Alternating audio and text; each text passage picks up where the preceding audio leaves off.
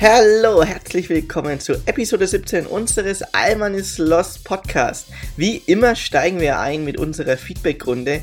Dabei geht es um die Känguru-Verschwörung, also Feedback zur letzten Folge und um Influencer. Genau, dann noch zum Thema der Woche Sterbehilfe und unsere Top 3 Gerichtsfilme. Also viel Spaß. Also, wie immer könnt ihr uns Themenvorschläge an unseren Instagram-Account schicken. Alman is lost oder an unsere persönlichen Insta Instagram-Accounts Chrissy Rocke und Endro Carito. Und der Podcast wird auch auf YouTube hochgeladen, auf dem Kanal Eurotrip 2024. Da ist die Kommentarsektion auch immer offen für euch. Gerne euer Feedback da reinschreiben. Auf Spotify läuft auch immer eine Umfrage bezüglich des Feedbacks oder um Themenvorschläge zu bringen. Oder wenn ihr uns persönlich kennt, könnt ihr uns, uns auch gerne persönlich zukommen lassen in einem wunderbaren Gespräch. Ja, Chrissy, fangen wir mal an äh, mit der Feedback-Runde. Ja, genau. Letzter Folge. Technisch habe ich ein bisschen übersteuert, habe ich festgestellt bei der letzten Folge. Ähm, ich arbeite dran und äh, sorry dafür. Hoffe, ich habe euch nicht bei der Autofahrt irgendwie erschreckt, wenn ich mal kurz zu laut geworden bin. Aber ja, ab und zu komme ich dann zu nah ans Mikrofon. Der Intro ist ein wenig erfahrenerer Podcaster als ich. Deswegen äh, muss ich da weiter einfach dran arbeiten. Ein erfahrenerer Podcaster, okay. Ja, das kommst hört ja, sich an, als wäre ich Influencer. Naja, aber du kommst halt von den Medien, ne? Das bin ich halt nicht. Ja, das stimmt aber. ähm, ähm, dann noch Feedback zur Folge 12. Eigentlich eher ein eigenes Feedback. Und zwar äh, ging es ja bei Folge 12 um äh, Influencer mit dem Titel Zuckersüße Influencer. Und da haben wir über Bastian Schweinsteiger geredet, der ja aus unerfindlichen Gründen, die ich bis heute nicht verstehe, Werbung für den Baumarkt macht. Aber die letzte Werbung, die er jetzt gemacht hat, die komplett neu ist, wo er unter der Dusche steht und seine Frau da vorbeiläuft.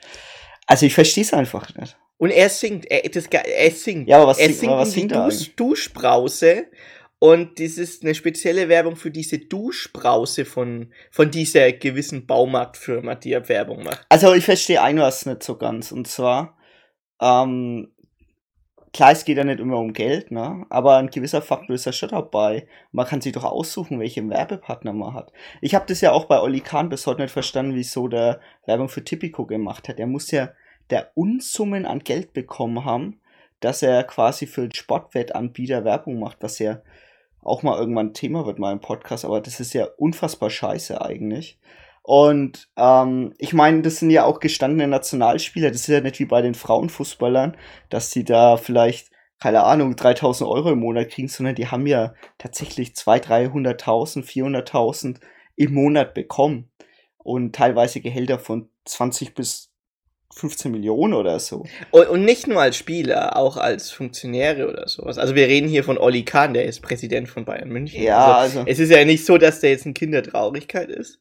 Ähm, und deswegen, ja, aber wie gesagt, ich glaube, wir werden es äh, sowieso Sportwetten an sich werden wir in einer, in einer extra Folge machen. Und jetzt ist mir gerade noch eine andere Idee eingefallen für, ähm, für eine Folge, nämlich äh, Gehaltsobergrenze im Profisport. Ja. Also, glaub ich, wir haben auch ein so paar. Themenvorschläge mit einbekommen, die wir auf jeden Fall auch mit einbringen werden.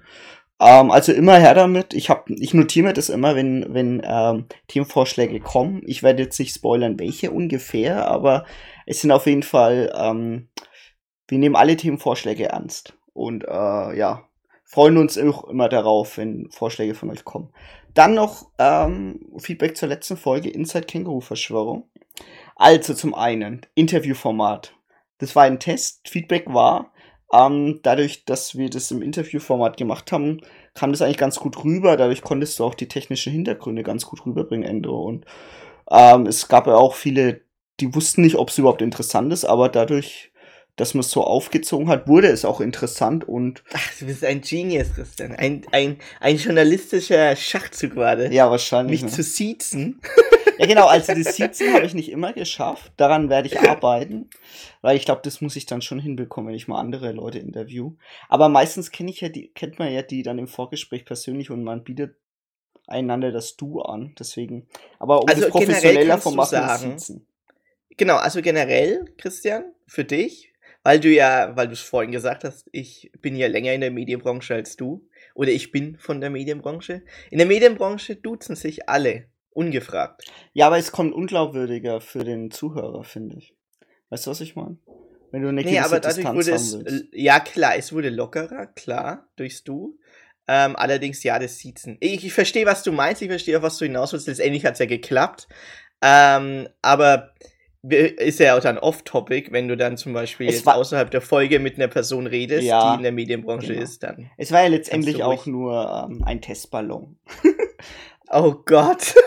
okay, pass auf. Wir reden jetzt weiter über die Känguru-Verschwörung, bevor wir jetzt wieder mit dem Testballon anfangen. Ähm, also, ich, der Film lief die Woche an, ne, beziehungsweise vergangene Woche an. Ähm, und äh, ja, äh, lief eigentlich ganz gut an. Also, äh, jetzt frage ich dich mal, Christian, du hast ihn jetzt äh, gestern zum ersten Mal äh, auf der Leinwand gesehen. Wie fandest du ihn denn? Also gestern heißt ähm, Sonntag. Sonntag. Sonntag, genau. der 28.8. Ja, da habe ich ihn gesehen. Äh, ich fand ihn gut. Er hat einen speziellen Humor. Ich habe jetzt ja keine großen Erwartungen an den Film, weil letztendlich habe ich die Bücher nicht gelesen, äh, weil es mich das thematisch einfach auch nicht so gepackt hat einfach. Also ich fand es interessant. Ich fand aber den Film wirklich ähm, gut umgesetzt. Es ist halt so ein Episodenfilm, ne, mit so Kurzgeschichten, die aneinandergereiht sind. Und der Humor war gut. Und ich fand den Film auch wirklich gut. Also natürlich jetzt kein äh, Meisterwerk, aber das, das war ja gar nicht der Anspruch irgendwo, ne? Sondern. Nee, das auf und keinen für, Fall. aber man muss aber auch sagen, für eine deutsche Komödie, das klingt jetzt ein bisschen abwertend, aber es ist ja letztendlich eine komplett deutsche Produktion gewesen, was animationstechnisch habt ihr wirklich richtig geile Arbeit gemacht. Wie gesagt, was da alles dranhängt, haben wir ja letzte Woche besprochen gehabt. Das ist ja unfassbar. Und ähm, das fand ich richtig cool. Und äh, von der Story war es auf jeden Fall besser als der erste Teil, fand ich. Ja, okay. Und Okay, ja. nee, du, du, also du, das hört sich an, also ohne dass du mir jetzt Honig ums Maul schmieren willst, das hört sich nach einer richtig ähm, neutralen Kritik an. Also es gibt natürlich Schwächen in dem Film, es gibt natürlich Stärken, aber ich habe mir jetzt, halt, weil ich ja, ich, manchmal glaube ich, bin ich blöd, ähm, aber ich habe mir Kritiken angehört von, ähm, wie sagt man, ähm, anderen filmschaffenden Journalisten, die natürlich äh, die Wahrheit gepachtet haben, was Filmkritiken angehen. Ich habe in einem anderen Podcast, äh, den ich auch mache, äh, so hart geraged über Robert Hoffmann, dass ich das äh, gerne hier ähm, auch nochmal sagen müsste. Ähm, also wer Robert Hoffmann nicht kennt, der, der ist, war früher bei DVD-Kritik, der hat früher DVD-Kritik gemacht als äh, YouTube-Kanal und natürlich sein eigener Kanal Robert Hoffmann.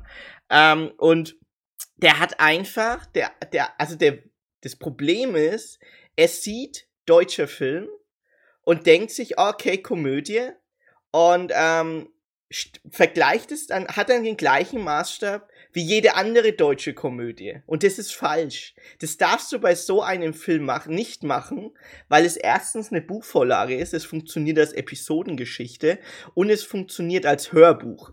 Deswegen darfst du dieses Drehbuch nicht mit diesen Maßstäben ansetzen, die ein, ähm, die eine 0815-Komödie aus Deutschland zum Beispiel hat.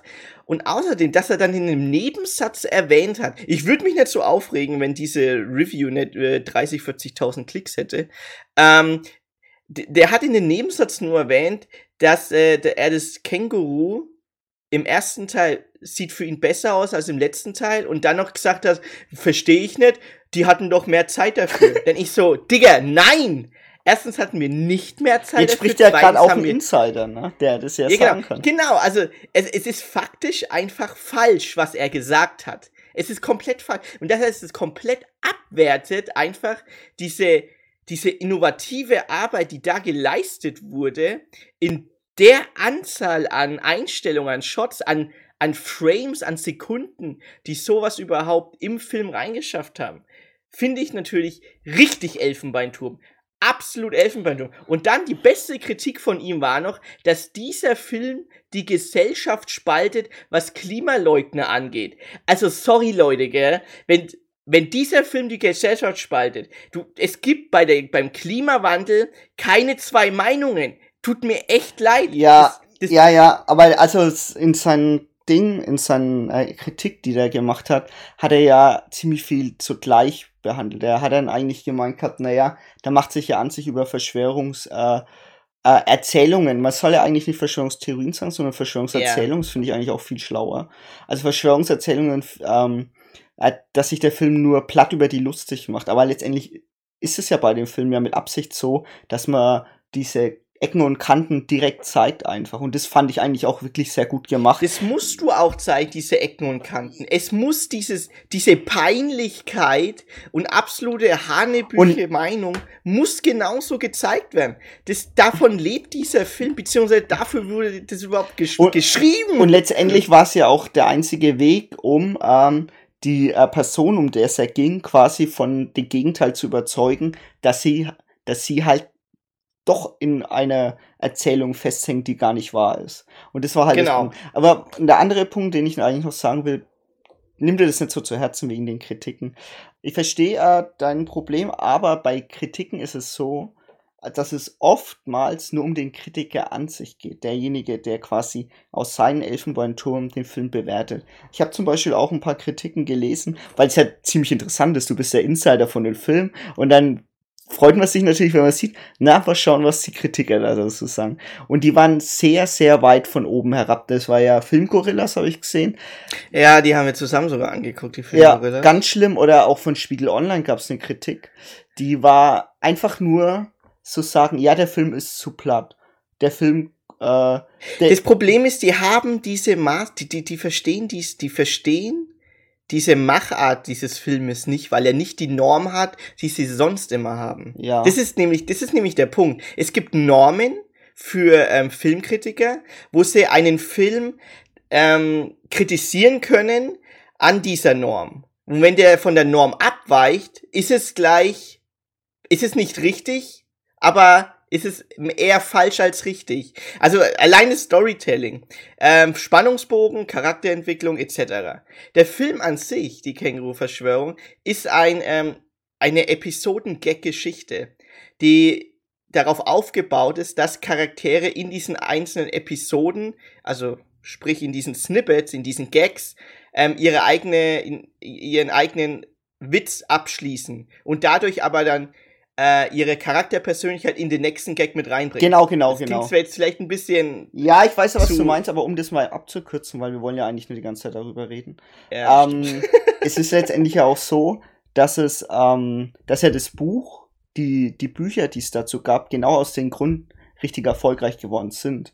Die ganzen Hörbücher sind ja nur erfolgreich geworden, weil es ja so ein Episoden äh, Charakter, äh, Charakter ist. Und deswegen, mhm. wir haben ja gesagt gehabt, ich habe ja auch gesagt gehabt am Anfang, es ist recht spezieller Humor und nicht jedem wird's gefallen und deswegen ist es ja auch okay, wenn Kritiker sagen, dass es ihnen nicht gefällt. Nur genau, die, aber ja, nur die Maßstäbe, die sie ansetzen, sind manchmal wenig Hanebüchen. So. Genau, und da will ich jetzt noch mal einen letzten Satz dazu sagen, dann springen wir ins, äh, ins Hauptthema. Ähm, wenn jemand sagt, das Känguru sieht schlechter aus als im ersten Teil, dann sorry, tut's mir echt leid. Da hat er wahrscheinlich eine 3D-Brille auf. Nicht wahr. Es ist nicht wahr.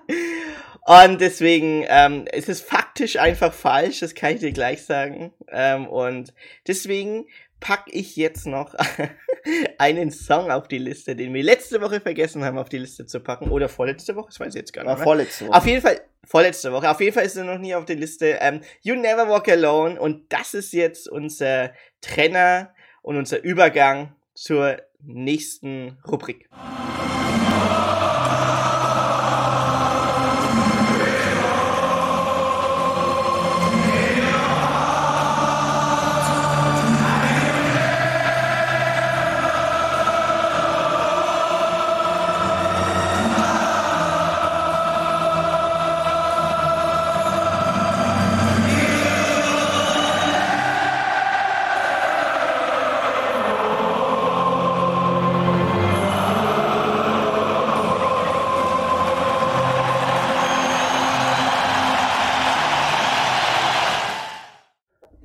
Das war gerade You Never Walk Alone. Ich fand eigentlich wirklich auch einen passenden Trenner für die Folge, die jetzt hat, ähm, jetzt ein bisschen in eine andere Fahrtrichtung geht. Und zwar geht es heute um die Sterbehilfe. Uh, you Never Walk Alone Ich meine, da braucht man auch nicht dazu viel sagen. Wir haben ja viel über Einsamkeit in der vorletzten Folge geredet. Das war, glaube ich, Folge 15, soweit ich weiß. Genau, und ähm, ja. Ähm, bevor wir aber in das Thema einsteigen, kleine Triggerwarnung. Ähm, es wird ein wenig ähm, ernster und deswegen ähm, gebe ich euch ein paar Adressen mit. Ähm, und zwar die Deutsche Depressionshilfe. Äh, deutsche-depressionshilfe.de, falls ihr da irgendwie Ratschläge braucht. Wie gesagt, ich mache das jetzt einfach mal so, weil es einfach wichtig ist, glaube ich, vorher zu sagen, dass man sich auch Hilfe holen kann. Äh, Rat für Angehörige gibt es da auch. Und es gibt noch die Robert-Enke-Stiftung.de. Robert Enke war ein äh, Fußballer, der äh, Suizid begangen hat vor, ich glaube, es war 2008, der war äh, Torwart bei Hannover 96 und auch Nationaltorwart, genau. einer der besten Torhüter Deutschlands.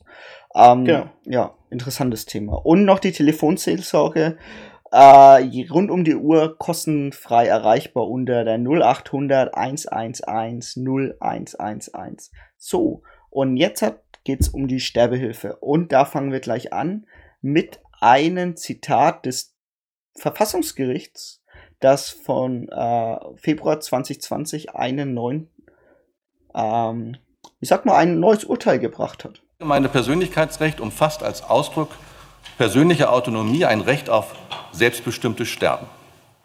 Dieses Recht schließt die Freiheit ein, sich das Leben zu nehmen, hierfür bei Dritten Hilfe zu suchen und, soweit sie angeboten wird, in Anspruch zu nehmen.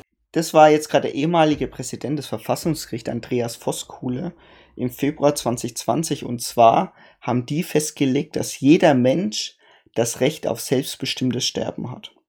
Mhm. Das, ist das klingt ja erstmal einleuchtend. Also das ja, genau. Es war, ähm, es haben ähm, äh, Vereine geklagt, also Sterbehilfevereine, auf die kommen wir später noch zu sprechen, die dann quasi gesagt haben, ähm, ja Leute, ihr müsst mal im Verfassungsgericht schauen, da steht drin, in der Verfassung steht drin, dass jeder selbstbestimmt entscheiden kann, wie er leben und auch sterben kann. So, wir reden über die Sterbehilfe heute, deswegen, dadurch, dass dieses Verfassungsgericht das so entschieden hat, muss jetzt halt quasi der Bundestag entscheiden, äh, ist er, beziehungsweise der Bundestag dazu verpflichtet, gesetzgebend quasi zu handeln. Und deswegen gibt es jetzt eine riesige Debatte über die Sterbehilfe und deswegen ist es auch recht aktuell und wir fangen jetzt an, einfach mal darüber zu reden und das zu definieren. Mhm. So, ähm, was ist Sterbehilfe? Zum einen haben wir die aktive Sterbehilfe, also es gibt drei Parts darin. Die aktive Sterbehilfe, ähm, die heißt zum Beispiel Töten auf Verlangen. Also jemand gibt jetzt zum Beispiel eine tödliche Spritze. Ähm, also man ist selber als jemand, der sterben will, nicht daran beteiligt. Das ist verboten in Deutschland. Also warte mal, das heißt, wenn ich dir jetzt die Spritze seziere, also eine Todesspritze. Genau. Okay. Genau. Also nicht, also du, ich, es reicht nicht, wenn ich sie dir gebe, ich äh, drück den Trigger. Genau, ich, du, du drückst den Trigger, genau. Ähm, das ist verboten und keine Partei will das auch ändern. Also das ist äh, quasi das State of the Art und das wird auch so bleiben. Also darüber wird im Bundestag nicht debattiert. Dann gibt es noch die passive Sterbehilfe, das heißt, schwerkranke Menschen entscheiden, dass sie nicht mehr künstlich beatmet oder ernährt werden sollen. Äh, dafür gibt es auch die Patientenverfügung. Und das Sterben wird von außen nicht verhindert, aber auch nicht unterstützt. Also dieses klassische ähm, Steckerziehen. Das ist auch ein, ähm, ich sag mal, eher so ein philosophisches Thema, weil wenn jetzt halt quasi ein Arzt sagt, er unterstützt sich mehr beim Leben, ist er dann doch aktiv? Äh, ja, macht okay, er doch aktiv? Ist schwierig zu sagen. Ne? Mhm. Aber darum geht es ja auch nicht, weil das ist ja auch schon geregelt, sondern es geht um die assistierte bzw. Beihilfe zum Suizid.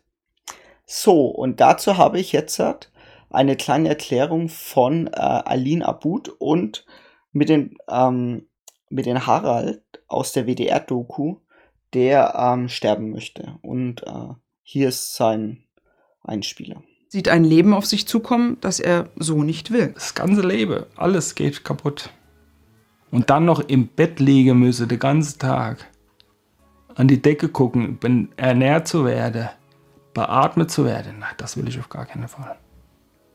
Auf gar keinen Fall. Dann ziehe ich den Tod vor. Wenn jemand jetzt Harald dabei hilft, sein Leben zu beenden, leistet diese Person Beihilfe zum Suizid. Das heißt, dass der oder die Sterbewillige das Medikament selbst einnimmt und damit Suizid begeht. Es darf nicht verabreicht werden. Im Klartext heißt das aber auch, wer sterben will, aber nicht alleine Suizid begehen will oder kann, sondern Hilfe benötigt, braucht eine Person, die diese Hilfe leistet. Sterbehilfe also. Es geht um assistierte bzw. Beihilfe zum Suizid. Also das heißt, wenn jemand Harald, wie jetzt äh, Alina But das erklärt hat, wenn jemand Harald hilft, sein Leben zu beenden, leistet diese Person Beihilfe zum Suizid. Ich erkläre es nochmal. Das ist genau. die aktuelle Gesetzeslage. Genau, das ist, yes, das ist das, wie es jetzt definiert ist. Das heißt, dass mhm. der oder die Sterbewillige das Medikament selbst einnimmt und Suizid begeht. Also quasi, äh, wenn ich jetzt Arzt bin, ich gebe dir jetzt zum Beispiel das Medikament und du nimmst es und weißt, dass du dann sterben kannst. Damit mhm. halt, ne? Es darf nicht verabreicht werden. Also du musst es quasi selber einnehmen können. Beim Harald ist es so, mhm. der hat MS und der kann nur noch seinen Kopf bewegen und er müsste quasi über ein Röhrchen quasi, äh, ich glaube, es war ein Getränk oder so, das er zu sich nehmen kann, das vergiftet ist, ähm, zu sich nehmen, damit er sterben kann. Mhm. Klartext ist, wer sterben will, aber nicht alleine sterben will oder kann, sondern Hilfe benötigt, braucht eine Person, der diese Hilfe leistet, also Sterbehilfe. Und zurzeit ist das Problem auch, ähm, dass das Zugang zu schmerzfreien Medikamenten sehr, sehr schwierig ist aus Deutschland hinweg. Äh, und zurzeit ist es auch sehr ungeregelt. Also man kann zum Beispiel, wenn man Beihilfe zum Suizid macht, also wenn ich jetzt quasi dir das Medikament gebe, kann man ähm, vor Gericht kommen, beziehungsweise in den Knast kommen, weil man ja, weil es ja gesetzlich gar nicht so richtig geregelt ist, ob es das quasi Suizid ist oder nicht. Ne? Also ja, genau. wer Sterbehilfe geben kann, ist zum Beispiel Angehörige, Ärzte oder auch, es gibt auch Sterbehilfevereine. Und seit der Bundesverfassungsgericht 2020 äh, äh, diese Entscheidung getroffen hat, dürfen sie auch jetzt wieder äh, vollumfanglich arbeiten. Aber die sind nicht wirklich reguliert auch gerade. Deswegen muss der Gesetzgeber gerade ran, muss jetzt halt handeln. Und deswegen ähm, gibt es auch jetzt diese scharfen Debatten, die hoffentlich Ende des Jahres zu einem Gesetz führen.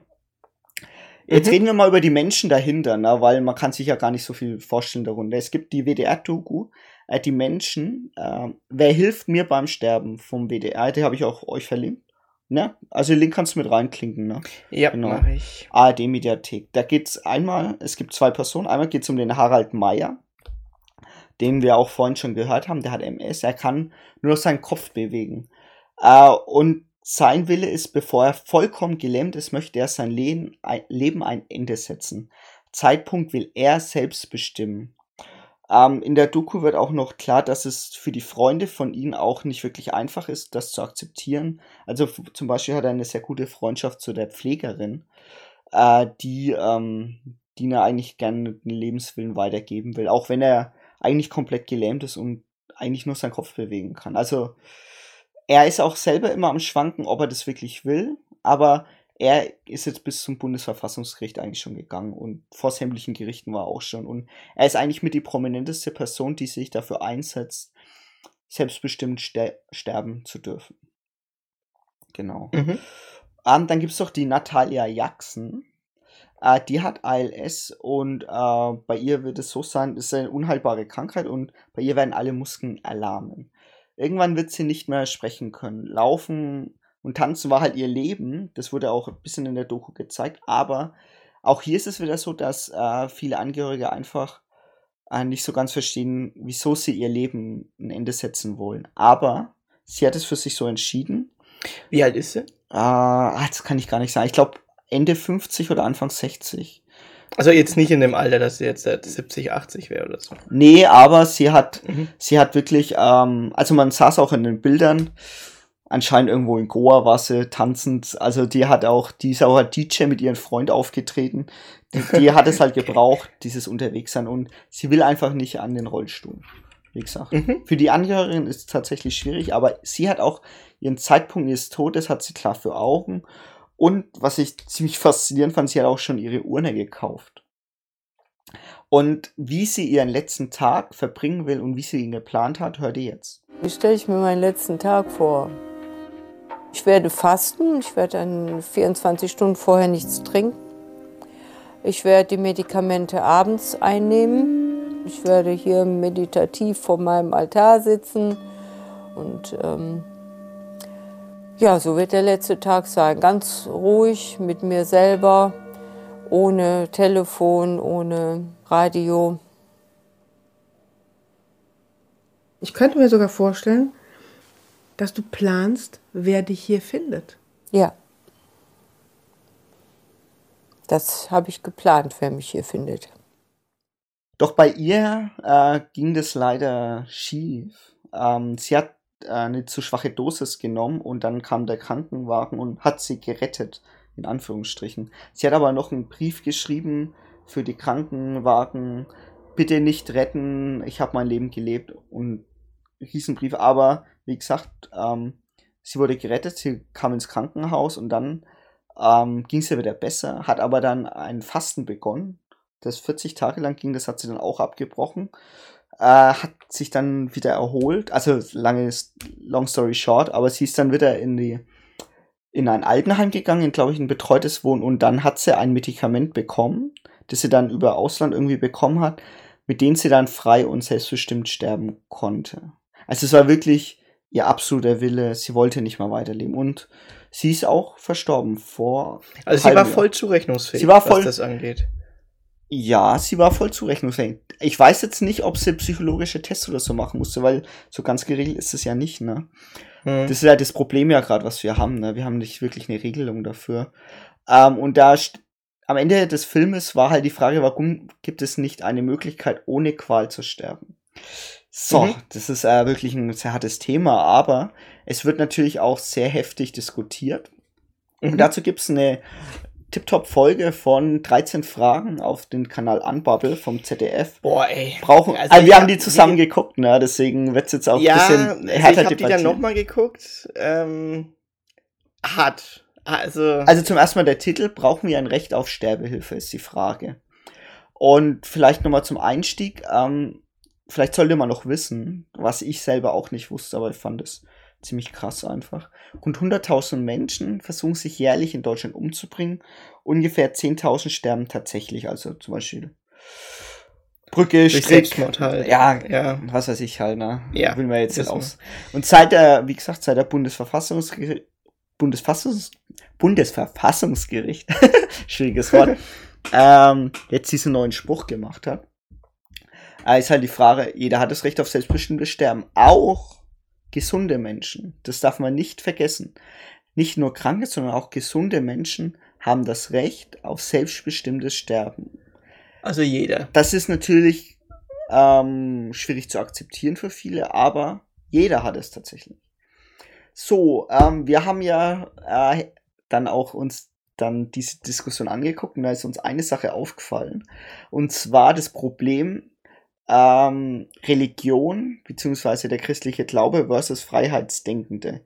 Ähm, ich finde zum einen in der Diskussion, das mich ziemlich aufgeregt hat, äh, wir haben eine ganz klare Trennung zwischen Staat und Religion und du, man kann nicht äh, eine Argumentation über den christlichen Glauben anfangen. Nee, also kein Argument hält. Kein Argument hält, sorry, das geht nicht. Ja, genau, also, es, es hält nicht, also man kann damit argumentieren, aber man kann nicht dieses Argument auf andere projizieren.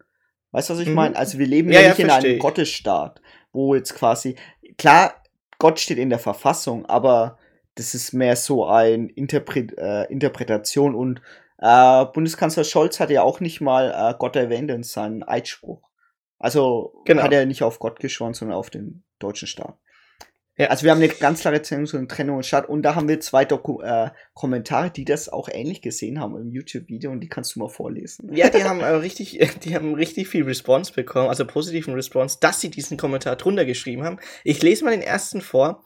Ähm, wer aufgrund seiner religiösen Ansichten die Rechte anderer Menschen beschneiden will, disqualifiziert sich für jede Diskussion.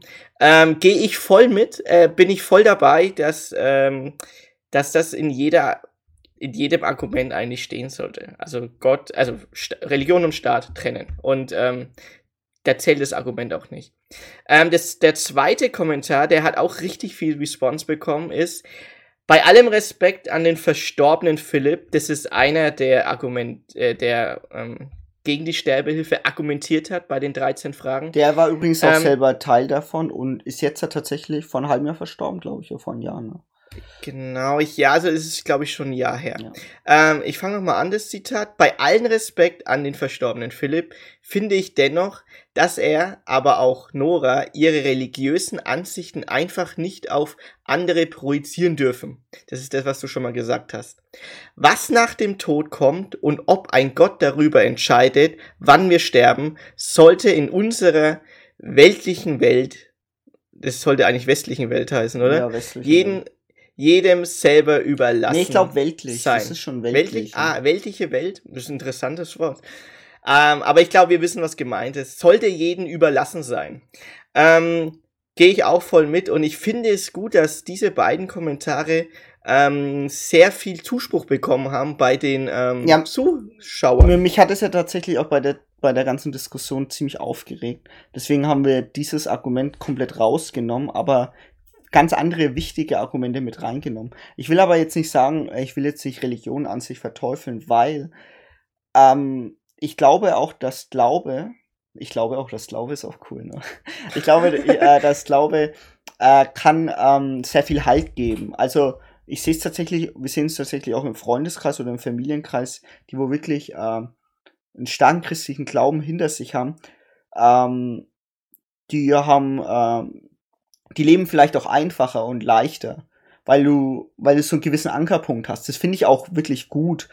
Aber man kann es nicht auf andere projizieren. Wir sind ja 80 Millionen in Deutschland, die ähm, letztendlich auch viele Glauben haben. Also wir haben ja Religionsfreiheit in Deutschland. Und Hm. wie gesagt, Religion ist vor allem in ärmeren Ländern viel wichtiger als jetzt halt zum Beispiel bei uns in Deutschland. Wir sehen es ja, wir sind ja Filipinos halb, ne? Wir sehen es auf den Philippinen, da ist Reli hat eine Religion ganz anderen Stellenwert als bei uns in Deutschland. Und auch wenn wir hier in Bayern sind, ne, das ist ein bisschen Spoilern, Patriarchenland. äh, genau, da ist es ja nicht so, ähm, sagen wir mal, nicht jeder rennt in die Kirche, sagen wir mal so. Aber wir gehen wieder Ja. zur Dis Diskussion, weil die finde ich äh, dann doch sehr wichtig. Und zwar Ja. gibt's jetzt ein Pro-Argument von einem Bestatter. Und der hat gemeint, dass äh, dadurch würdiges Sterben tatsächlich möglich ist. Also ähm, er hat halt gemeint gehabt, dass Hinterbliebene können in Anführungsstrichen reines Gewissen haben. Sie können sich quasi mit den Verstorbenen verabschieden und der, der sagt dann quasi, wann er eigentlich sterben möchte. Und es ist dann zum Beispiel auch so, dass, ähm, dass er dann festgestellt hat, dass zum Beispiel oft Suizide gab von Elternteilen oder so, die dann quasi auf die Kinder quasi ähm, äh, traumatisch waren. Also es gibt ja, Ja. diese Suizide. Es ist ja so, dass 100.000 Suizidversuche es gibt und dadurch ähm, vielleicht ein anderer Umgang mit dem Sterben möglich ist. Ich fand's auch, also ich fand ihn sehr gut. Also er hat, er er ist Bestatter, also hauptberuflich Bestatter. Er hat auch einen sehr interessanten Podcast, will ich nur mal sagen. Äh, The End heißt der, glaube ich. Genau, Äh, The End. Ja, The End. Also den fand ich damals ziemlich cool. Also du hast wirklich gemerkt, dass er sehr viele Leute, ich, wenn nicht sogar täglich, also mehrmals wöchentlich, äh, auf die Letz-, auf den letzten Weg begleitet. Also das ist schon, also der hat Stories erzählt. Res Respekt, dass er das so handhaben kann. Ja, aber Also, Bestatter ist ich, ne? tatsächlich auch ein Beruf, der finde ich sehr wichtig ist. Der ist sehr wichtig. Jetzt ja. gibt es natürlich ein Kontraargument und zwar äh, freier Wille bei Menschen mit psychischen Erkrankungen? Fragezeichen. Also es ist natürlich so, ähm, dass du ja quasi eine gewisse Hürde brauchst anscheinend. Und da gab es ein aus dem Film Gott von Ferdinand von Schirach ein Argument, das uns beide äh, ein bisschen sprachlos gemacht hat, mit einer Geschichte, äh, die ich jetzt mal kurz erzähle in kleinen Stichpunkten und wo man danach die Frage stellen kann, Sterbehilfe ja oder nein. Also die Geschichte geht um eine junge Frau, die ähm, immer zu dem Pfarrer gekommen ist und der, die geht seit Monaten jeden Tag zur gleichen Zeit in die Kirche. Und der Pfarrer hat sie dann angesprochen und gefragt, ja, warum gehen sie in die Kirche? Die Frau war 31 und da hat sie halt die Geschichte erzählt, dass sie ein Kind mit 25 überfahren hat, unverschuldet. Sie konnte überhaupt nichts dafür. Und ähm, aber sie kann einfach mit dieser Schuld nicht mehr leben. Und sie möchte irgendwann dann doch ihren Leben ein Ende setzen, weil sie das einfach nicht mehr weiter schafft. Das war vor sechs Jahren, jetzt ist sie 31, also mit 25 hat sie das Kind überfahren. Und das Zitat war dann, alle haben mir verziehen, nur ich selber kann mir nicht verzeihen. Und äh, der Pfarrer hat halt gemeint gehabt, dass man ihr quasi nicht so Notausgang Anführungsstrichen geben soll, sondern ihr immer wieder sagen muss und glaub an das Leben. Er hat es natürlich mit Gott, Gott, argumentiert, aber sie war natürlich auch in der Kirche, also war sie wahrscheinlich halt gläubig. Ne? Und ähm, dass man quasi immer weiterleben soll, egal was passiert und dass das Leben eigentlich das größte Geschenk ist überhaupt. Und wir haben beide über das Argument nachgedacht und das fanden wir wirklich ziemlich hart, weil man soll ja nicht werten, aber es ist natürlich ein sehr junges Leben, das sie dann quasi beenden möchte aus ihrer Sicht. Na? Hm, und da, ja. da gibt es jetzt dann quasi wieder ein anderes Argument, das heißt dann quasi, es muss psychologisch äh, selbstbestimmt sein. Also es muss quasi psychologische Tests geben, die dann sagen müssen, würden, ähm, dass sie zum Beispiel gar nicht zurechnungsfähig ist, dass sie in psychische Behandlung muss. Was aber natürlich auch von außen wieder schwierig zu handhaben ist, weil quasi eine Druck von außen quasi stattfindet und quasi dann ähm, Angehörige sagen, ja, mach doch den Test und ähm, geh doch, vielleicht ist es ja doch ein Ausgang für dich, aber vielleicht will der Patient das gar nicht. Also es kommt angeblich ein Druck vor außen, dass, dass es äh, nicht gut für dich ist. Und dann ist halt die Frage, ist es da Normalität? Ne? Und dann, dann kommen wir in eine Richtung, die ziemlich hart wird, finde ich. Ja. Und zwar wird dann Sterbehilfe normal. Und zwar ist dann das Argument, dass alte und kranke Menschen sich angeblich dann auch wertlos fühlen. Ne? Also, dass sie dann gar nicht Teil zur Gesellschaft kommen, weil es gibt ja den Notausgang. Dann sagt dann jemand zum Beispiel einen zu anderen, ja, du bist im Rollstuhl, aber hey, wenn, wenn dir das Leben nicht passt, dann sterb doch einfach so auf die Art. Und das finde ich ziemlich hart. Und mhm. Sterben ist kostengünstig, eine kostengünstige Alternative zum Sterben, in Anführungsstrichen. Als anstatt Palliativmedizin. Ja, Palliativmedizin halt gibt's ja, zum Beispiel Sterbebekleidung, um quasi das Leid zu vermindern. Und da ist halt die Frage, wird es dann normal, ne? dass du dann quasi. Also, ja, das, also das, das, das, ich, das Argument, das war auch bei den 13 Fragen und das ist mir auch Und auch bei, bei dem Film Gott übrigens war das ja auch. Genau, das ist mit den, ähm, also kapitalistisches System, in dem wir alle leben. Ähm, was ist kosteneffizienter, wenn man einfach das Leben beendet oder halt alle Möglichkeiten ausschöpft, um das Leben zu retten, ähm, am Leben ich meine zu verlängern. Genau, eine, eine Krebs, ja, eine Krebsbehandlung kostet ja zum Beispiel mehrere Millionen Euro mit mit Chemotherapie und alles drum und dran, um genau. quasi das Leben um zwei drei Jahre zu verlängern. Jetzt sage ich mal sehr mhm. drastisch, ne? Aber wenn jetzt dann einer quasi Krebs hat und dann sagt, nee, ich will äh, den Staat in Anführungsstrichen nicht zur Last fallen, ich will meiner Familie nicht zur Last fallen, lass mich sterben, äh, dann kommen wir zu einer Debatte, die halt dann schon krass ist. Ja, ja, das ist übel. Ja, und es gibt noch das Problem für die Ärzte und den Hippokratischen Eid. In der, der Hippokratische Eid heißt, ähm, den kannst du zitieren, Andrew, ich habe eine die mit mhm, Ja. Äh, ich werde niemanden, auch nicht auf seine Bitte hin, ein tödliches Gift verabreichen oder auch nur dazu raten. Genau, die Ärzte berufen sich ja immer auf diesen hippokratischen Eid, der eigentlich aber auch von der Genfer Deklaration ähm, gewisserweise ersetzt wurde, aber ähm, Ärzte berufen sich darauf und sagen einfach, wir tun alles dafür, dass der Patient lebt. Egal was passiert. Ärzte hm, dürfen ihre ja. Patienten äh, müssen ihre Patienten am Leben lassen und müssen alles dafür tun und da spricht nicht ihren Ethos, zumindest das Argument von einigen Ärzten, nicht von allen, ähm, ein Leben zu beenden. Dann ist halt die Frage, ähm, also so wie es jetzt zurzeit diskutiert wird beim assistierten äh, Suizid, ist es ja so, dass es ja nur eine Beihilfe ist, also nur in Anführungsstrichen. Also Ärzte müssen das nicht tun. Sie das ist freiwillig. Sie werden nicht gezwungen. Also der Patient kann nicht sagen, du bist mein Arzt, du musst mir jetzt halt diese, äh, dieses Medikament geben, sondern mhm. die Ärzte müssen äh, äh, machen das freiwillig. Und dann ja, dürfen selber entscheiden. Und dann ist halt auch wieder eine Frage. Wir haben viele Kontrapunkte tatsächlich. Äh, werden wir anders über das Sterben denken? Was denkst du, Andrew? Werden wir anders über das Sterben denken? Ähm, ich ich, ich glaube von Fall zu Fall. Ja.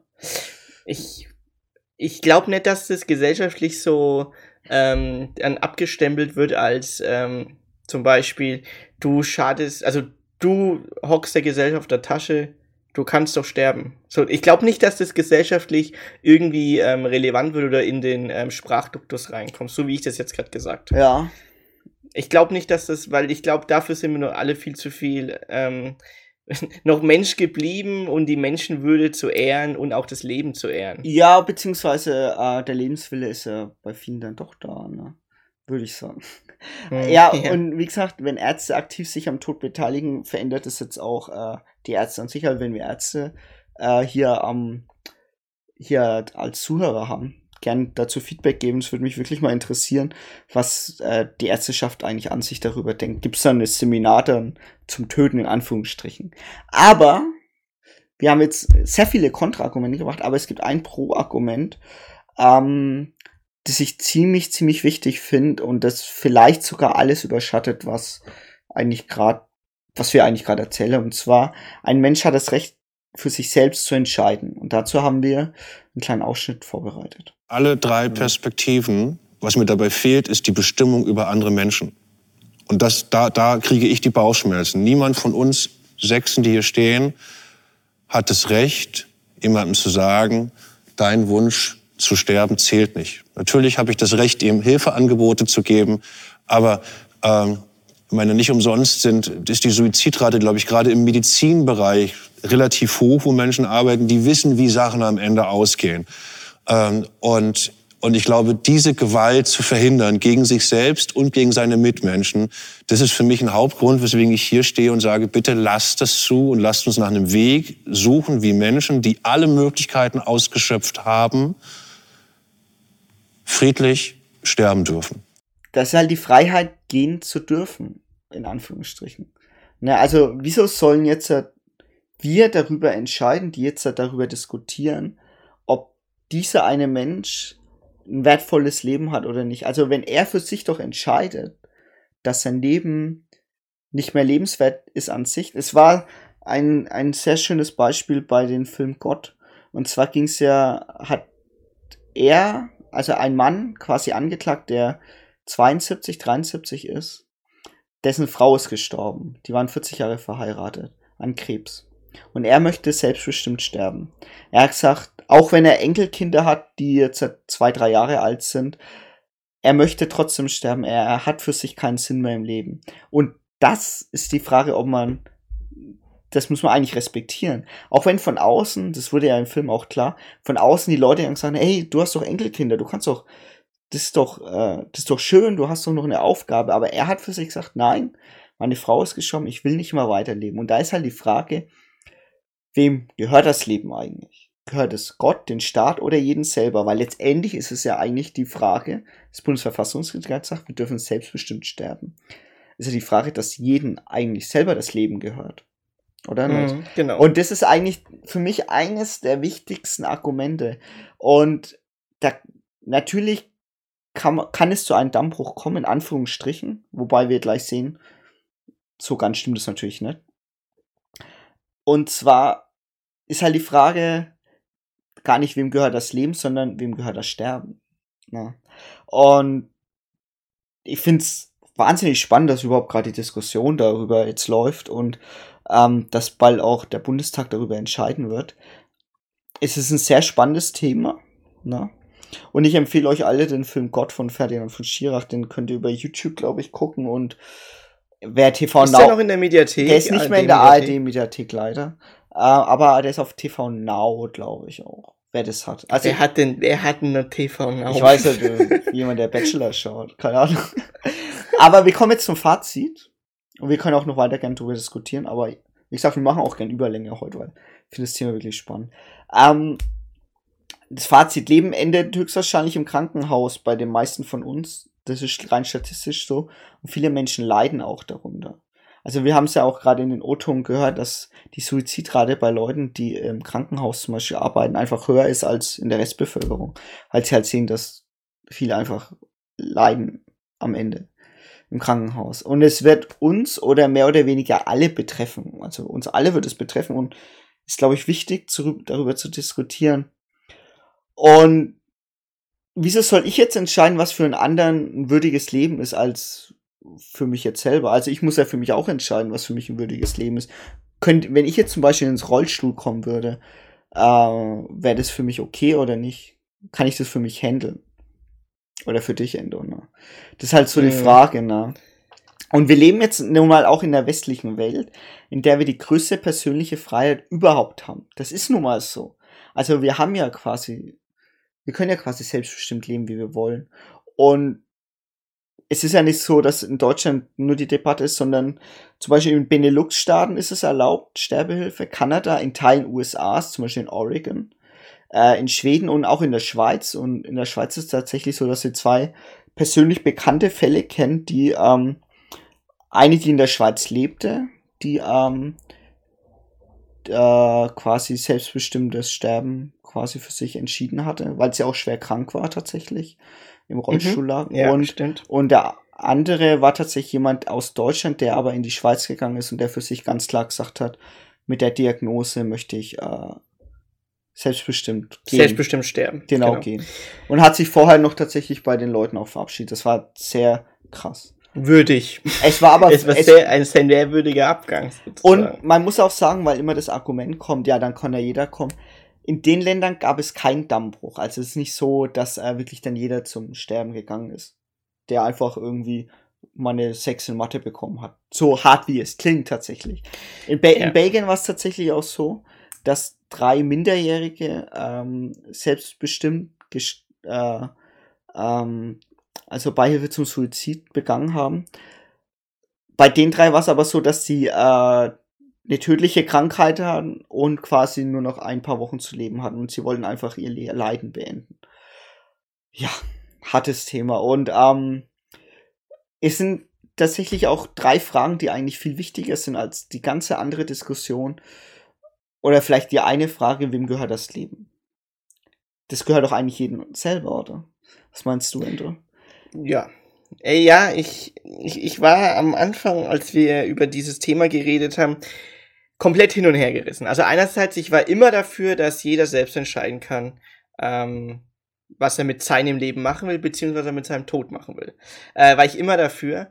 Dann bin ich ein bisschen ins Wanken gekommen durch den Film Gott. Den kann ich euch sehr, sehr empfehlen. Müsst ihr wirklich anschauen, ähm, was das dann bedeutet für eine Gesellschaft, wenn wir selbstbestimmtes Sterben zulassen. Ähm, aber ich habe jetzt wirklich noch mal lange drüber nachgedacht und ich das das Totschlagargument ist wirklich für mich ähm, der, der Freiheitsgedanke selbstbestimmt zu sterben. Also das letzte Argument finde ich wirklich das stärkste und es ähm, ich ich persönlich äh, kann jeder selbst sein, bin dafür, dass ähm, Leute selbstbestimmt sterben dürfen. Genau, mit halt Das- bestimmten Restriktionen, also wirklich auch, dass da wirklich auch psychische ähm, Genau, also da, da, davon Das war ja gehe ich ja aus. ja. Also es geht ja davon, es geht ja wirklich darum, zum Beispiel in der Schweiz machen sie es ja so, da gibt es ja Sterbehilfevereine, die das, die ähm, einen psychologischen Test machen, ähm, mehrfache Fragerunden und also die, die wollen wirklich ähm, den, den, ähm, den Sterbenden, also der, der, der sich ähm, ähm, der, der sich umbringen will, beziehungsweise der Sterbehilfe beantragt, den wollen sie wirklich komplett durchleuchten mit psychologischen Gutachten, mit Fragebogen etc. Was passiert in seinem Leben? Oder hat er gerade nur eine Kurzschlussreaktion? Also es ist wirklich, es geht wirklich hier um einen höchst psychologischen Standard, den ich voraussetze, dass jemand ähm, genau, die, die, die Ähm, Frage ist letztendlich beantragen. einfach, ist es sein freier Wille? Ne? Genau. Ist es sein freier Wille? Ist er komplett voll zurechnungsfähig? Genau. Und ist das sein freier Wille? Das Gegenargument Ähm, war immer von den Leuten, also die dann auch, äh, die jetzt halt auch gegenargumentieren im Bundestag, ist immer, es entsteht ein psychologischer Druck auf jemanden, dein Leben ist wertlos, geh doch sterben, so auf die Art. Äh, kreuz mal die Kästchen so an beim Psychologen, dass du, dass dein, dass du dein Leben beendest. Das ist immer das Argument. Ich sag aber tatsächlich auch, mal schauen, wie der Bundestag am Ende entscheiden wird natürlich, aber ich sag tatsächlich auch, das, das hat mich am meisten fasziniert tatsächlich auch äh, bei den Filmen, wie er einfach argumentiert hat, dass, obwohl er Enkelkinder bekommen hat jetzt, hat, wenn, er hat für sich entschieden, dass wenn seine Frau stirbt, dass er auch nicht mehr leben will. Und wieso soll dann jemand anderes darüber entscheiden, wie er darüber denkt? Weißt du, was ich meine? Ja, ja, genau. Und das ist halt dieses es, ne? Gut, Tricky. ja. Aber es gibt auch eine neue Regelung und die wird am Ende des Jahres im Bundestag entschieden. Und wenn ihr mal ungefähr schauen wollt, wie die äh, Gesetzentwürfe sind, dann kann ich euch das Video von die da oben, äh, so soll Sterbehilfe erlaubt sein, äh, empfehlen. Die haben das sehr gut erklärt. Es gibt drei Gesetzesentwürfe von sehr vielen Freiheiten bis sehr restriktiv, also wo teilweise auch wahrscheinlich die Vereine verboten werden, die Sterbehilfevereine. Also da wird sehr scharf diskutiert, auch parteiübergreifend.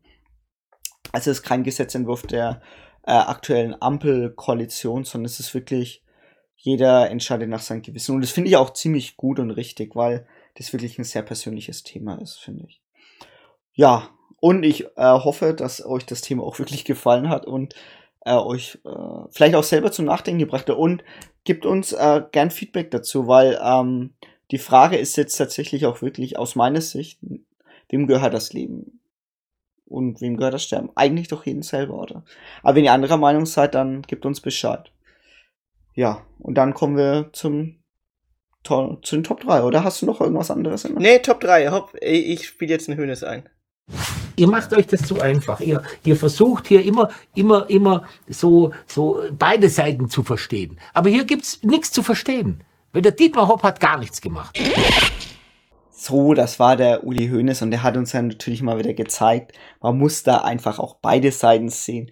Und der Dietmar Hopp, Nicht, nicht beide Seiten sehen, weil wir machen, wir Journalisten, also ich zähle uns beide jetzt mal dazu, wir machen es uns sehr einfach. wer die ganze Doku sehen will, die ist in der ZDF-Megathek, die habe ich euch auch unten unter den Einspielern verlinkt. Ziemlich witzig ähm, und man sieht auch manchmal, Also ziemlich witzig, wie Leute im Elfenbeinturm ähm, äh, die Gesellschaft sehen, muss ich mal sagen. Also der Uli- kleine Bub mit dem Apfel. ja, also Uli Hoeneß hat sich komplett disqualifiziert als komplett daneben. Als Mann des Volkes. Als Hat er sich komplett Also disqualifiziert? Mann des Volkes.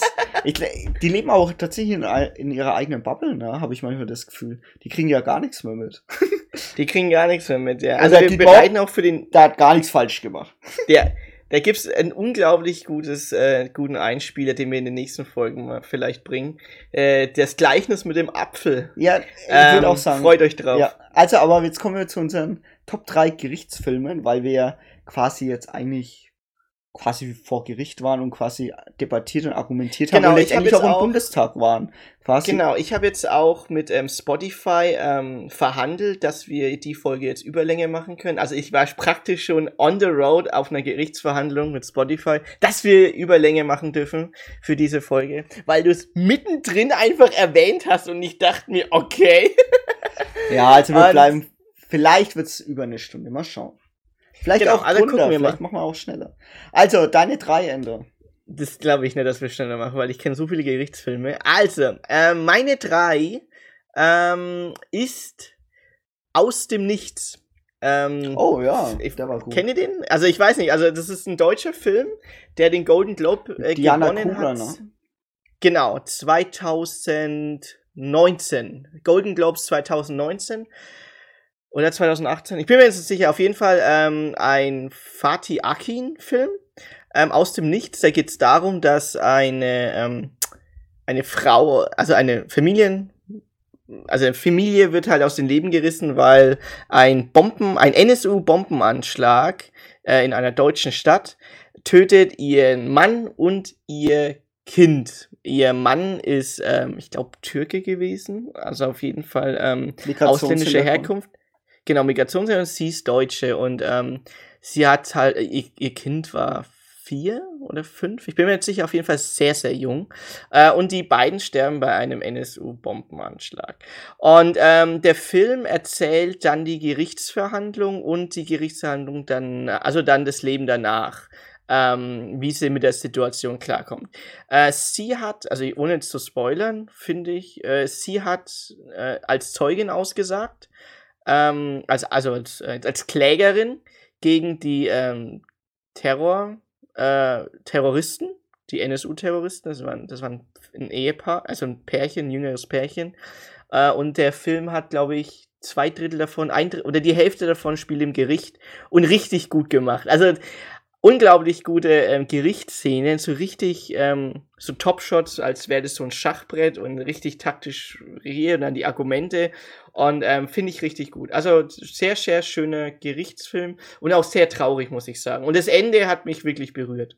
Ja. Genau, aus dem Nichts. Aus dem Nichts ist tatsächlich auch aus dem Nichts für mich, weil ich habe den Film gar nicht mal im Kopf gehabt, aber tatsächlich, der war ja voll gut. Und das war ein Gerichtsfilm, tatsächlich. Ja, also meine drei ist Gott. Also wir haben tatsächlich auch gerade darüber geredet gehabt. Aber ich fand, den Film habe ich vor ein Jahr, glaube ich, geguckt, wo er rauskam auf äh, ich glaube auch irgendwo in der Mediathek dann, weil ich habe die Werbung gesehen, dachte, oh, das ist aber interessant. Sterbehilfe wird jetzt quasi debattiert. Und ähm, haben die quasi on the road den Film dann rauskauen, als das Bundesverfassungsgericht das entschieden hat. Ähm, haben auch tatsächlich mit dem Zitat angefangen und ich fand wirklich die, äh, die Debatte, weil es war eigentlich jetzt nicht vor Gericht, sondern es war vor dem Ethikrat und es wurde einfach diskutiert.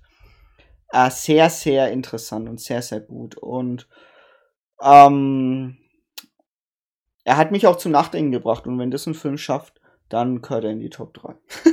so, deine zwei. gut, ja. Äh, meine zwei ist äh, Der Richter, Recht und Ehre, auf Englisch The Judge, natürlich, also so eins zu eins übersetzt. Der ist mit äh, Robert Duvall und Robert Downey Jr. Und ähm, der erzählt die Geschichte eines Provinzrichters, gespielt von Robert Duvall, ähm, der sehr, sehr alt ist und sehr weit fortgeschritten äh, in seinem Alter, aber immer noch das Richteramt ausführt. Das Problem ist jetzt, er wird jetzt ver selbst verklagt, ähm, weil er einen Unfall gebaut hat und er braucht einen Verteidiger und sein Sohn, gespielt von Robert Downey Jr., ist Anwalt in der Großstadt und unterstützt seinen Vater in der Provinz. Und ähm, das Problem bei dem Fall ist, weil das ja eine Kettenreaktion ist, wenn er jetzt halt verklagt wird, dass er unzurechnungsfähig ist wegen seiner Krebserkrankung, ähm, werden alle seine Fälle die letzten Jahre nochmal aufgerollt, die er als Richter behandelt hat. Und das soweit darf es ja nicht kommen. Deswegen versucht sein Sohn, ähm, das, das Erbe von seinem Vater sozusagen, ähm, also das berufliche Erbe von seinem Vater sozusagen zu schützen. Also es ist ri richtig tricky, ähm, weil das eine hat dann doch was mit dem anderen zu tun, weil alle beide ähm, ähm, als, als Anwalt und als Richter fungieren, also Vater und Sohn. Und ähm, fände ich einen sehr, sehr guten Film. Er ist ein relativ junger Film, auch 2015 kam der raus, 2014. Ähm, hat mich sehr berührt, muss ich sagen. Der Richter. Den muss ich noch gucken, habe ich noch nicht gesehen. Ähm, bei mir ist auf zwei Rashomon, ein japanischer Film von 1950. Mm, den habe ich dir letztens empfohlen. Ja, den habe ich auch tatsächlich erst geguckt, der war richtig gut. Da geht's um ein, der ist schon sehr alt auf jeden Fall, aber es geht um einen äh, Gerichtsprozess. Man sieht eigentlich nicht einmal den Richter, man sieht immer nur die drei Aussagen von den Beteiligten. Den Beteiligten. Zeuge und Zeuge, Angeklagte und Beteiligte. Aber alle drei erzählen eine komplett andere Geschichte und am Ende kommt noch eine vierte Ansicht, ohne groß zu spoilern, die auch nochmal eine komplett andere Geschichte erzählt. Und letztendlich ist es ein sehr philosophischer Film, der einfach die Frage stellt, wir leben wahrscheinlich alle in verschiedenen Realitäten. nee, ich hab's, ich hab's letztens erklärt. Ähm, es gibt ja diesen ähm, Rashomon-Effekt. Ähm, das, das, also um jetzt nochmal zu erklären, was der Rashomon-Effekt ist. Ähm, es ist der Effekt bei einem, bei einer Zeugenaussage, die erstmal immer für wahrzunehmen und dann die, äh, die Zeugenaussage erstmal nicht zu hinterfragen. Und wenn dann ein, ein jemand, also eine, eine andere beteiligte Person, ähm, die äh, eine Aussage auch trifft, die aber komplett anders ist, hast du zwei verschiedene Stories und du weißt nicht, welche jetzt wahr ist, weil weil du letztendlich dann doch nicht an den Aussagen zweifelst. Es, es ist richtig tricky, dieser Rashomon-Effekt. Das, das zeigt der Film richtig gut, ey. also, auch richtig cool, dass du den genommen hast. Ich habe den nämlich nicht als meine Platz 1. Der ist gar nicht in meiner Top 3 drin. Ja, dann ähm, äh, sag mal deine, wo nichts geschafft haben und dann deine Eins. Also zum Beispiel die Jury hat es nicht geschafft, Rashomon.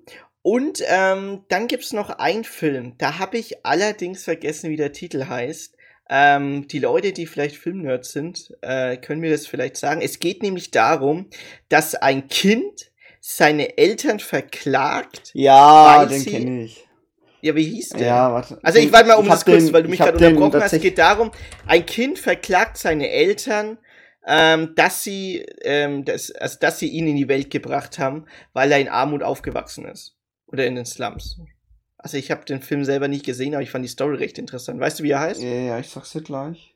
Äh, Kapernaum. Stadt der Ach, Hoffnung. das war Kapenau. Kapernaum, ja. Okay, Ähm, den habe ich immer noch nicht gesehen. Ja, genau. Er steht vor Gericht und verklagt seine Eltern, wieso er, wieso er eigentlich lebt in kompletter Armut. Was haben die Genau, Eltern also sich Sie hätten es ja besser wissen müssen, dass wenn sie ein Kind auf die Welt setzen, sie auch verantwortlich Ich kann sind auch gar nicht sagen, wie Kind. der Film ausgeht. Ich weiß, dass er in den Oscars war. Damals. Oder? Ja, der war, Der war in den der war in den Oscars. Der war, ich habe die Nominierung gesehen. Ja, genau. Ich wusste den Titel bloß nicht mehr. Kapernaum. Ja. Bestimmt zu empfehlen. Ich schaue mir irgendwann an. Ich habe den bestimmt seit zwei Jahren auf der Liste. Habe den noch nicht geguckt. Aber ähm, ja, spannender Film. Ja, dann sag mal deine Eins, aber das ist dann auch meine Eins. Ja, die zwölf Geschworenen. Ja, ist auch meine Eins wahrscheinlich. Ja, das ist die zwölf Geschworenen. Das ist so der Gerichtsfilm, beziehungsweise der Geschworenenfilm, ähm, der einfach durch Argumente glänzt. Äh, so, genauso wie Gott, ein Kammerspiel. Ähm, es gibt keinen Settingwechsel, gar nichts. Es wird einfach nur in diesem einen Raum diskutiert, ob, ähm, ob der Angeklagte schuldig ist oder nicht schuldig ist. Und es gibt einen Geschworenen, einer von zwölf, der am Anfang gesagt hat, nein, ich weiß es nicht, ob er schuldig ist oder nicht. Alle haben gesagt ja. Und dem einen war seine Aufgabe, die anderen alle zu überzeugen in 90 Minuten. Es war nicht seine, es war eigentlich nicht seine Aufgabe, es war eigentlich die Storyline dahinter. Und er hat halt halt die Fragen so gestellt, dass jeder nach und nach quasi anfangen hat zu zweifeln, ob er wirklich schuldig ist. Genau, Äh, ob er wirklich schuldig ist. Das fand ich, er hat richtig gute Fragen gestellt. Äh, und ähm, der, dann, dadurch konnte er dann die anderen Geschworenen nach und nach überzeugen. Also äh, unglaublich guter Film, also richtig gut geschrieben. Ja, Sidney, und- also Sidney Lumet hat Regie geführt, der hat auch Network gemacht, ähm, falls denn jemand ein Begriff ist. Ähm, aber ja, Der war von ich euch nur empfehlen. War auch deine 1957. Eins. Ja, ist auch meine Eins. Aber welches nicht geschafft habe, bevor ich noch was zu zwölf Geschworenen sage, eine Frage der Ehre. Der, den fand ich eigentlich Ja. ziemlich gut, aber der hat es nicht geschafft. Ich, mir wären bestimmt noch mehr Gerichtsfilme eingefallen. Man könnte ja eigentlich auch sagen, die verurteilen ist irgendwo ein Gerichtsfilm. Vielleicht. Nee, eigentlich nicht. immer ist ein Gefängnisfilm. Ja, aber was äh, mir gerade zur Zeit hängen bleibt, äh, Better Call Saul ist ja eigentlich eine Richterserie, zumindest die ersten drei Staffeln. Und da gab es eine Folge, Staffel 3, Folge 5, das spielte fast nur im Gerichtssaal. Und das fand ich eine der coolsten und spannendsten Auflösungen eines Gerichtsfalls, äh, beziehungsweise eine Verhandlung, die ich je gesehen habe. Ähm, Kenner werden es wissen, aber es war einfach Saul Goodman gegen seinen Bruder, der ihn quasi verklagt und ein, unf ein unfassbares Ende mit äh, unfassbar spannend. Better Call Saul hat aber ziemlich viele Längen, also man kämpft sich da ziemlich durch die Serie, aber es hat seine Momente. Das ist ganz cool. Und ich sag noch was zu zwölf Geschworenen. Also, ähm, der Film hat mich komplett äh, mitgenommen damals, weil er quasi so gut argumentiert hat.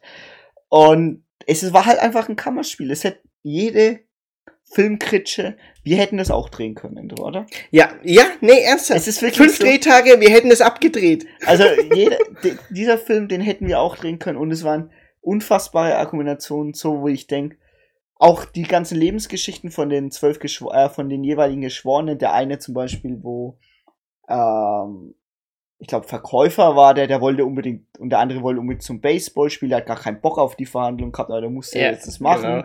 Und trotzdem hat er quasi argumentiert, es geht hier um ein Menschenleben, es geht darum, ob er quasi zur Todesstrafe kommt. Das war ja damals anscheinend Mhm. noch so.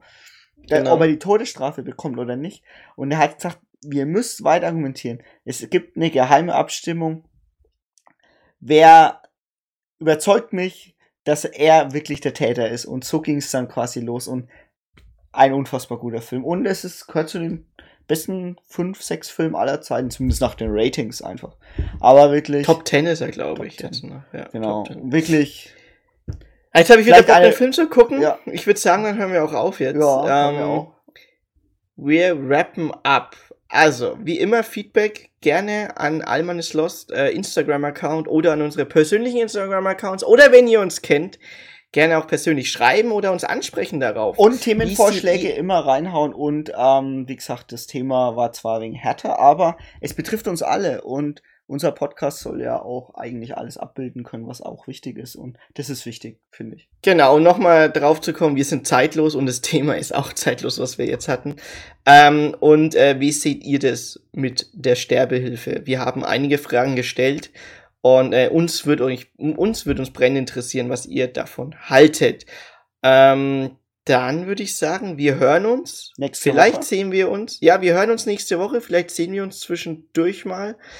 Und ähm, dann schöne Restwoche und schönes Wochenende. Ciao. Tschüss.